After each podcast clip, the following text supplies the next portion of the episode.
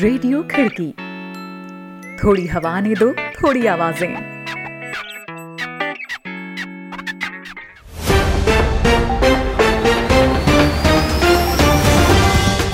आज है 9 सितंबर, दिन बुधवार। खिड़की इंटरनेशनल बुलेटिन में अभिवादन स्वीकार करें रोहित जोशी का।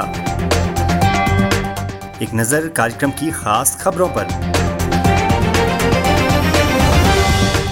रोका गया सबसे ज्यादा उम्मीद से देखी जा रही ऑक्सफोर्ड यूनिवर्सिटी की कोरोना वैक्सीन का ट्रायल। अजीब सी बीमारी का शिकार हुआ क्लिनिकल ट्रायल में शामिल एक पार्टिसिपेंट। सीमा पर गोलीबारी के लिए चीन और भारत ने लगाए एक दूसरे पर आरोप। एक बम धमाके से बाल बाल बचे अफगानिस्तान के उपराष्ट्रपति अमरुल्लाह सलेह। पाकिस्तान में ईश निंदा के आरोपी एक ईसाई व्यक्ति को सजाए मौत। वकील ने कहा, अल्पसंख्यकों के खिलाफ किया जा रहा कड़े धार्मिक कानून का बेजा इस्तेमाल। रहेंगी दुनिया भर की और भी अहम खबरें, तो बने रहें बुलेटिन में रोहित जोशी के साथ।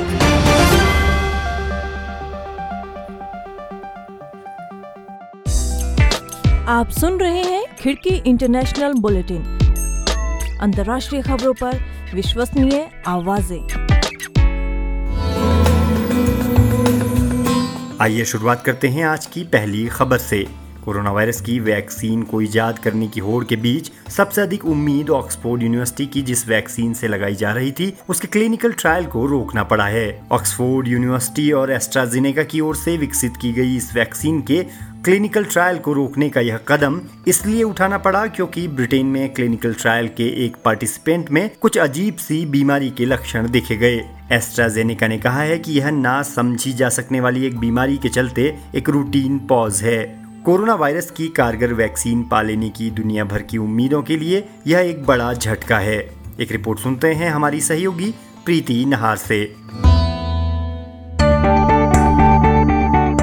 दुनिया भर की उन उम्मीदों को झटका लगा है जो कि कोरोना वायरस की एक कारगर वैक्सीन की बाट जो रही है। इस सिलसिले में ऑक्सफोर्ड यूनिवर्सिटी और एस्ट्राजेनेका की तरफ से विकसित की गई जिस वैक्सीन से सबसे ज्यादा उम्मीदें लगाई जा रही हैं, उसके अंतिम चरण के क्लिनिकल ट्रायल को रोकने का फैसला लिया गया है। ब्रिटेन में इस वैक्सीन के क्लिनिकल ट्रायल में शामिल एक पार्टिसिपेंट में जब कुछ अजीब बीमारी के लक्षण देखे गए तो ट्रायल को रोकने का यह फैसला लेना पड़ा।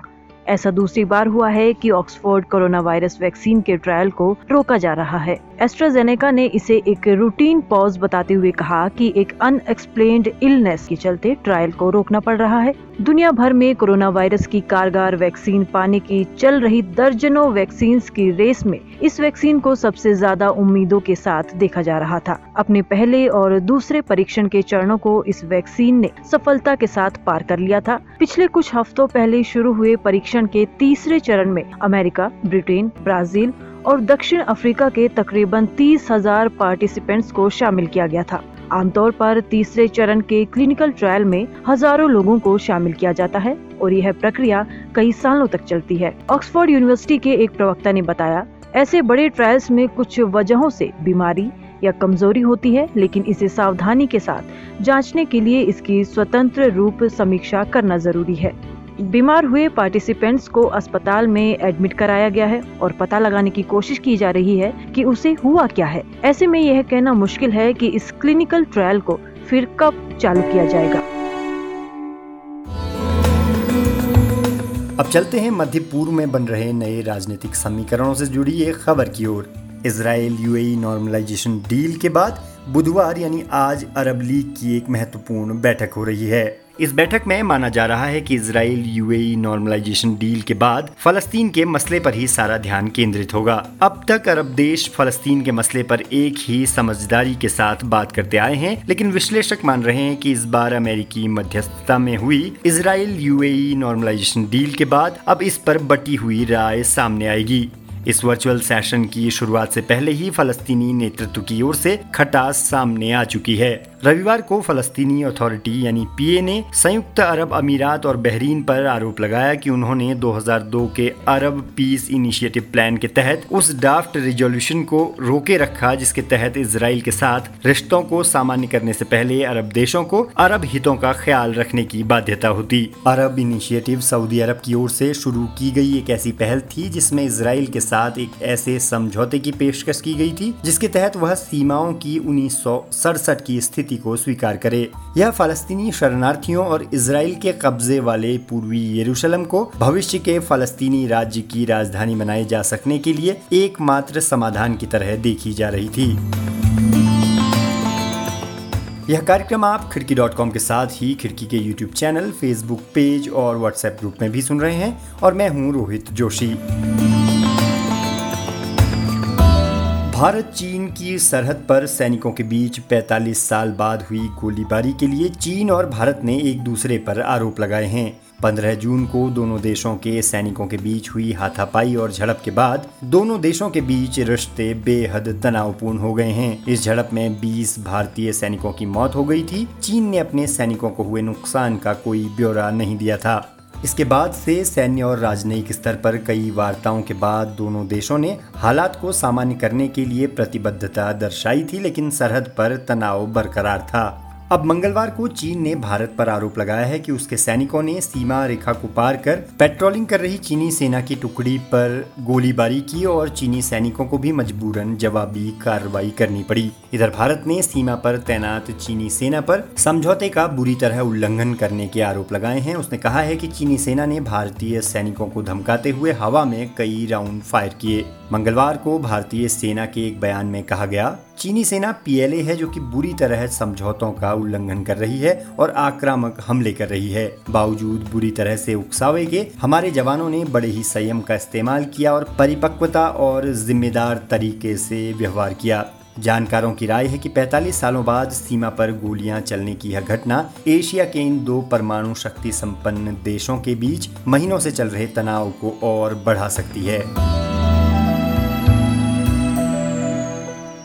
इधर काबुल में अफगानिस्तान के उपराष्ट्रपति अमरुल्लाह सालेह को निशाना बनाकर सड़क किनारे एक बम विस्फोट किया गया है। इस हमले में सालेह बाल बाल बच गए।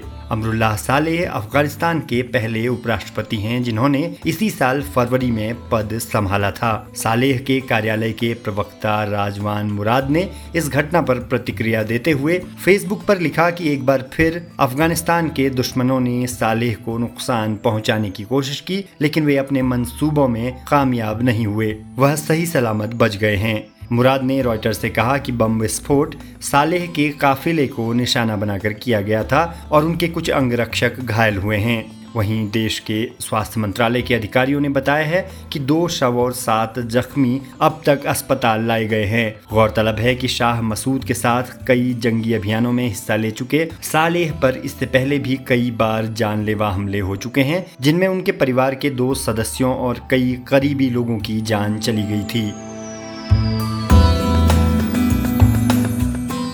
अब अगली खबर पाकिस्तान से है, जहां लाहौर शहर में एक कोर्ट ने ईश निंदा के आरोपी एक ईसाई व्यक्ति को सजाए मौत सुनाई है। इस पर प्रतिक्रिया देते हुए इस व्यक्ति के वकील ने कहा है कि यह पाकिस्तान के कड़े धार्मिक कानूनों को अल्पसंख्यकों के खिलाफ इस्तेमाल करने का ताज़ा मामला है। एक हौजरी फैक्ट्री में काम करने वाले 37 साल के आसिफ परवेज पर अपने सुपरवाइजर को एक ऐसा टेक्स्ट मैसेज भेजने का आरोप था जिसमें कथित तौर पर खुदा का अपमान किया गया था। कोर्ट ने परवेज की उस टेस्टिमोनी को खारिज कर दिया है जिसमें उसने खुद पर लगे आरोपों को बेबुनियाद बताया था। उसने कहा था कि उसका सुपरवाइजर उस पर इस्लाम अपनाने का दबाव बना रहा था। कोर्ट के सामने दिए बयान में परवेज ने कहा था कि सुपरवाइजर के साथ हुई झड़प के बाद उसने फैक्ट्री छोड़ दी थी और जब उसने इस्लाम में धर्म परिवर्तन से इनकार कर दिया तो उस पर खुदा का अपमान करने का टेक्स्ट मैसेज भेजने का आरोप लगाया गया। अदालत ने परवेज के बयानों को खारिज करते हुए उसे मौत की सजा सुनाई है।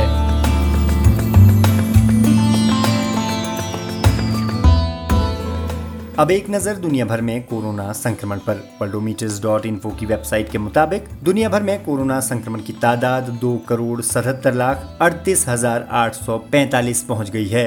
अब तक कुल मौतों का आंकड़ा 9,01,868 दर्ज किया गया है और 1,98,32,446 लोगों को सुरक्षित बचाया जा सका है। यहाँ बताए गए सारे आंकड़े worldometers.info से लिए गए हैं। तो दोस्तों, आज का यह इंटरनेशनल बुलेटिन आपको कैसा लगा, इस बारे में ज़रूर कमेंट करें। आप जिस भी प्लेटफॉर्म पर खिड़की को सुन रहे हैं, लाइक और शेयर करना ना भूलें। खिड़की के YouTube चैनल को भी सब्सक्राइब करें और बेल आइकन टैप कर लें ताकि हर अपडेट आपको मिलती रहे। अभी के लिए रोहित जोशी को दीजिए इजाज़त, कल फिर होगी मुलाकात। आप जहाँ चाहे हमें सुन सकते हैं खिड़की.com के साथ ही खिड़की के YouTube चैनल और Facebook पेज पर भी। नमस्कार।